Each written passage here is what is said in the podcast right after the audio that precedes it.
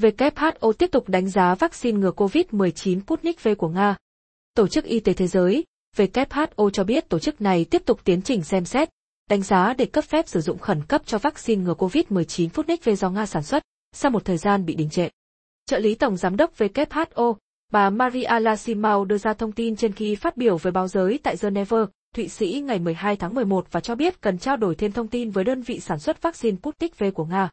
Theo bà Simao, WHO vẫn cần nhận được hồ sơ đầy đủ về vaccine Sputnik V và có những vấn đề cần được xử lý liên quan đến việc kiểm tra tại các cơ sở sản xuất. Bà cho biết WHO sẽ tổ chức cuộc họp đánh giá vaccine Sputnik V vào tuần tới.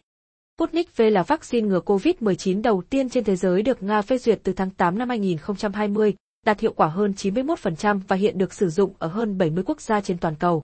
Cuối tháng 10 vừa qua, Bộ trưởng Y tế Nga Mi Khamuza cho biết tất cả những vướng mắc cản trở việc đăng ký vaccine Sputnik V phòng COVID-19 tại WHO đã được gỡ bỏ. Tổng Giám đốc WHO Tedros Adhanom Ghebreyesus cũng xác nhận đã thảo luận với giới chức Nga về quy trình đăng ký vaccine Sputnik V vào danh mục các loại thuốc được WHO khuyến cáo sử dụng trong trường hợp khẩn cấp phòng chống COVID-19. Việc WHO phê duyệt vaccine Sputnik V cũng có thể mở đường cho loại vaccine này được cung cấp cho các quốc gia nghèo hơn thông qua sáng kiến chia sẻ vaccine toàn cầu COVAX. Hiện WHO đã cấp phép sử dụng khẩn cấp cho 6 loại vaccine ngừa COVID-19, gồm vaccine của công ty Bharat Biotech Ấn Độ, hãng Pfizer-BioNTech Mỹ Đức, Moderna Mỹ, AstraZeneca Anh, Johnson và Johnson Mỹ và Sinopharm Trung Quốc.